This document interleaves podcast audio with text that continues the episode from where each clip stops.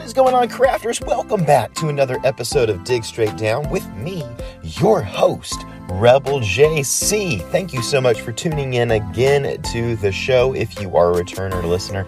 But if you are new here, I want to welcome you warmly to the show. This is a podcast all about Minecraft updates, whether those are updates that are actually coming to the game or they're just updates that we're making up on our own just for fun.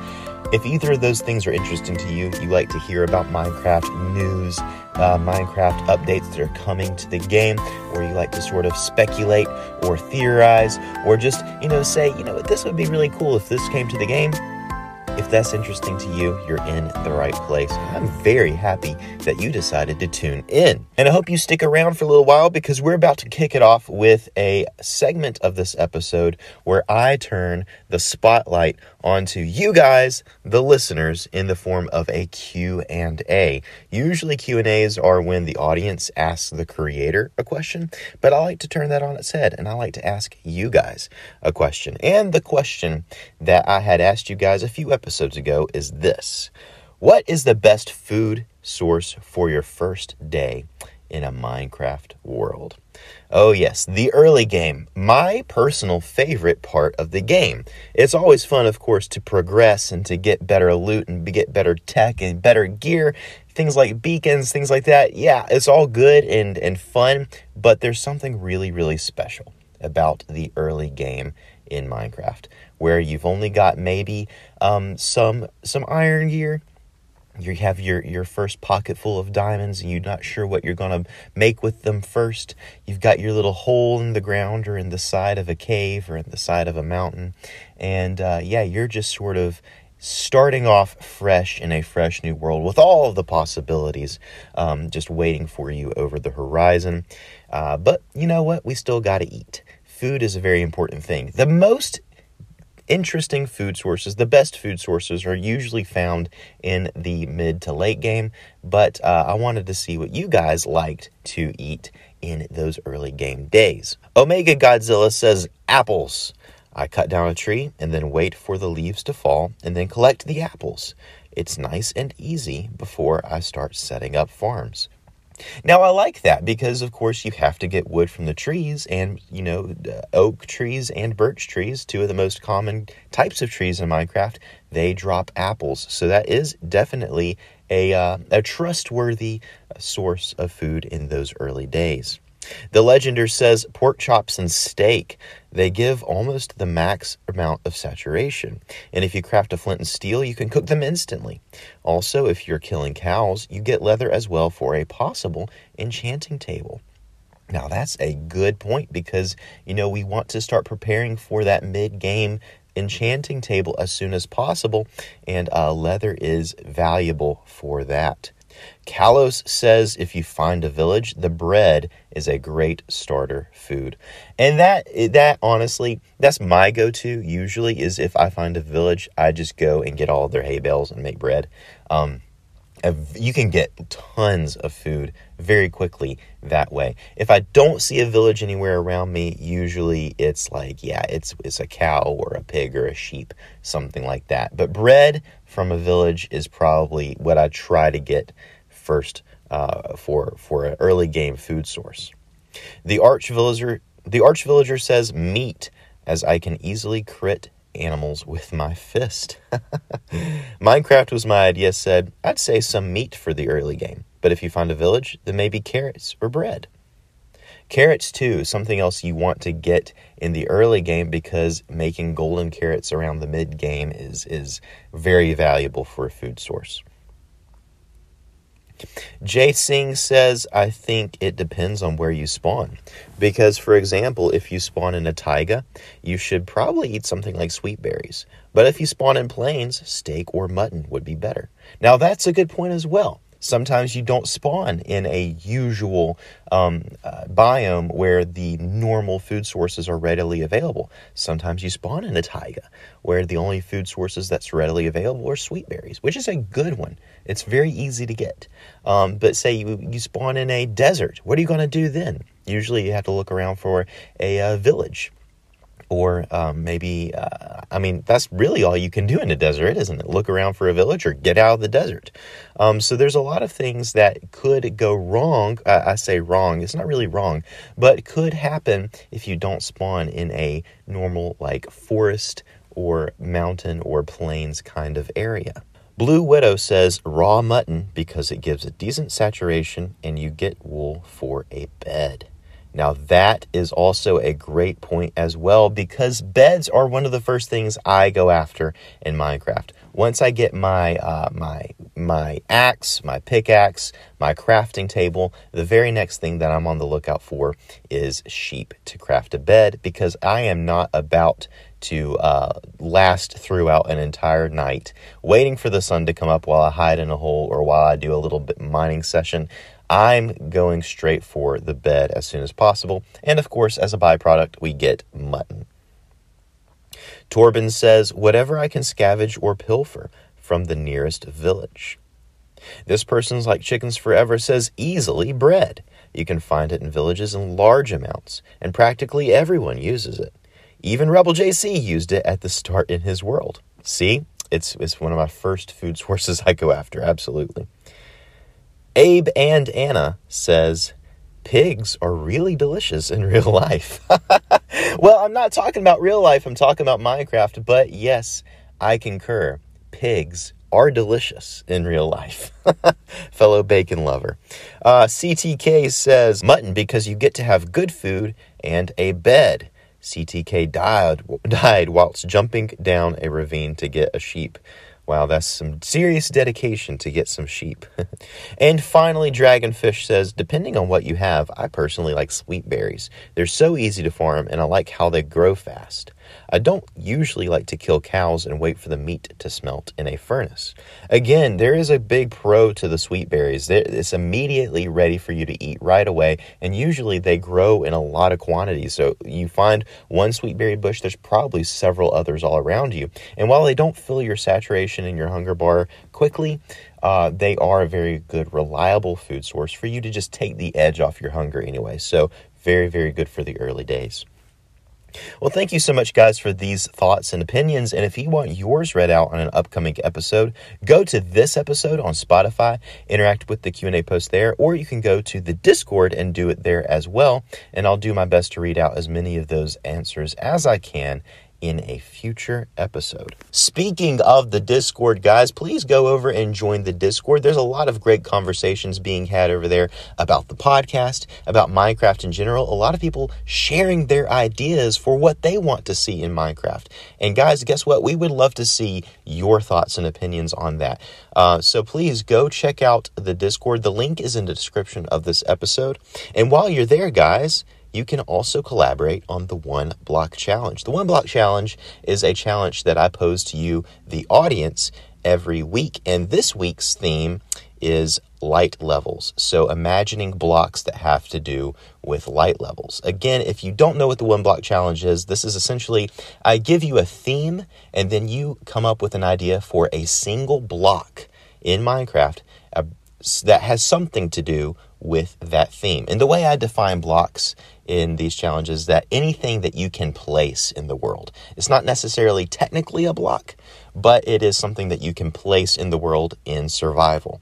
If you need a refresher on the details of what the challenges or even how to do the challenge, all of the details are in the description of this episode. And guys, going over to the Discord to do this is great, because there have already been a lot of people who have won because of their collaborative efforts in coming up with an idea together. So if you want to be a part of a team coming up with an idea to win, then go over to Discord and do it there. All right, guys, with that all being said, let's go ahead and open up the main discussion of this episode. And I've been sitting on this one for a while now, just in my notes. This is something that I wanted to talk about for a long time, especially because I love exploration in Minecraft. Exploration is one of the most fascinating things to me in Minecraft and something that I love to do. And there's another game out there that's very heavily focused on exploration. This game is called No Man's Sky. It is a game where you essentially get to live out your most amazing science fiction fantasies fly around in a galaxy procedurally generated in your spaceship or your big freighter and be a space pirate, or you can be an explorer, or you can, you can do whatever you want. You can be anything that you want to be in this science fiction futuristic world. But there is a heavy emphasis on exploration in the game, and there's no doubt why. There's a lot of similarities between No Man's Sky and Minecraft. One, you can build bases in No Man's Sky. It's a different kind of building mechanic than we have in Minecraft, but it's still very good, and people have been able to build amazing bases and amazing even cities in No Man's Sky. So there's building, there's also, you get to work with NPCs. They have their own versions of the villagers, essentially. In Minecraft, there's like 3 races of aliens, and they essentially, you can interact with them. They have their different territories. You can trade with them and barter with them. It's really, really cool. And then you also have, in No Man's Sky, this choose your own path gameplay, like you do in Minecraft. Like I said, you could be a space pirate, or you could be a scout, or an explorer, or a scientist. You could be anything that you wanted to be in No Man's Sky. It does have some scripted paths that you can take, but those are just general suggestions. You can just cut off on your own and do whatever you want, and it's very similar to Minecraft in that way. Also, another similarity, and this is the big one, is that No Man's Sky has infinite worlds. I say infinite, they're practically infinite. There is actually a limit on the worlds, but you'll never reach it in any lifetime that you could live. You would never reach the end of No Man's Sky, and that's just for one of the galaxies. There's many, many, many other galaxies that you could possibly explore in the game. And in the same way, Minecraft isn't actually infinite. There is a limit to the game as to how far out it can render terrain, but it is practically infinite because you would never be able to reach the end of the world, no matter how long you were walking in the world, just simply because it's too big. So very similar in that way as well. But something that I've always wanted to talk about is I think that Minecraft could learn a few things from No Man's Sky, particularly when it comes to exploration. Currently in Minecraft, the only reason you would want to explore, like the only practical gameplay reason that you would want to explore in Minecraft, is so that you can get new resources. Say you're looking for amethysts, you're looking for woodland mansions, you're looking for things that generate out there in the world, and you have to explore to find them. But once you find them, you get the reward, and that's it. There's no further incentive to just keep going in your exploration. Now, with No Man's Sky, on the other hand, there's always a reason to explore. There's always something new to discover, and the game rewards you for discovering new things. One, it rewards you by saying, hey, you're the first person to ever see this planet. Anytime anyone else comes across this planet, they're going to see your name and see you're the one who discovered it. So you have a little bit of bragging rights there, but also the game rewards you in other ways. So in No Man's Sky, you can do this thing where you can find navigation data. And there's many different ways that you can find it. You find it in structures, you find it by accomplishing missions, but you have navigation data. This navigation data can be sold to cartographers. Now, these are not villagers. These are aliens that are called cartographers in exchange for planetary charts and other locations of interest. So essentially, you give these NPCs this data, and in return, they give you maps to locations of interest. Now, in Minecraft, we could have a similar system for exploration. So say we have this new thing called discoveries. All right, and discoveries are something that you can achieve, and they are centered on these points of interest out in the world. So it could be a desert temple, it could be a woodland mansion, it could be a buried treasure, it could be any little point of interest. But you go out there and you get these discoveries, right? Maybe this is a map that you go to a location and you fill out the map and it becomes a discovery map.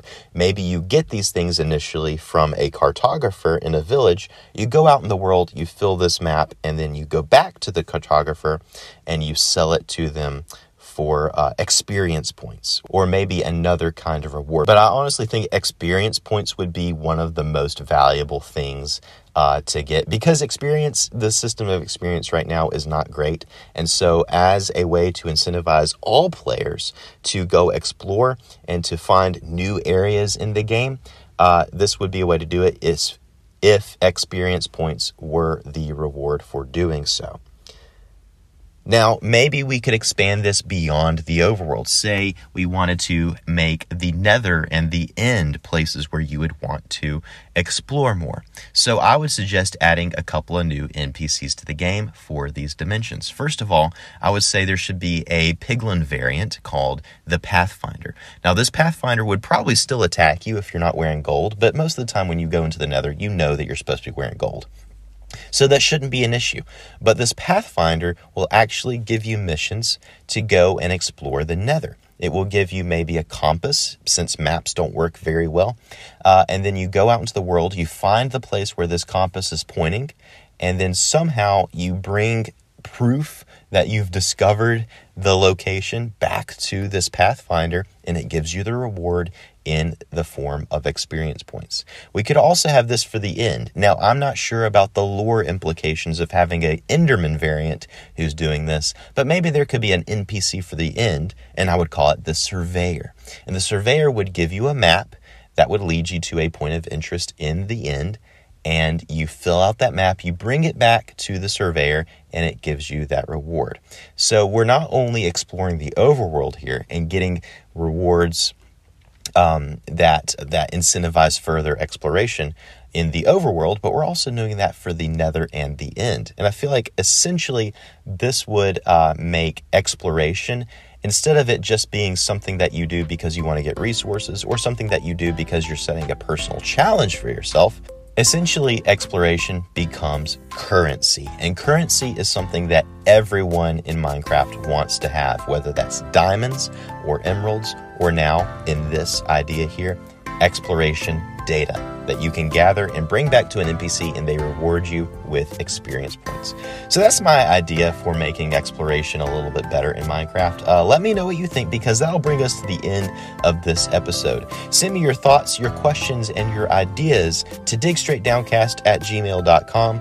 The music featured on this podcast was created by Miles Rocks-a-Lot, and I have been your host, Rebel JC. Until next episode, everybody, keep digging straight down. I'll see you at Bedrock.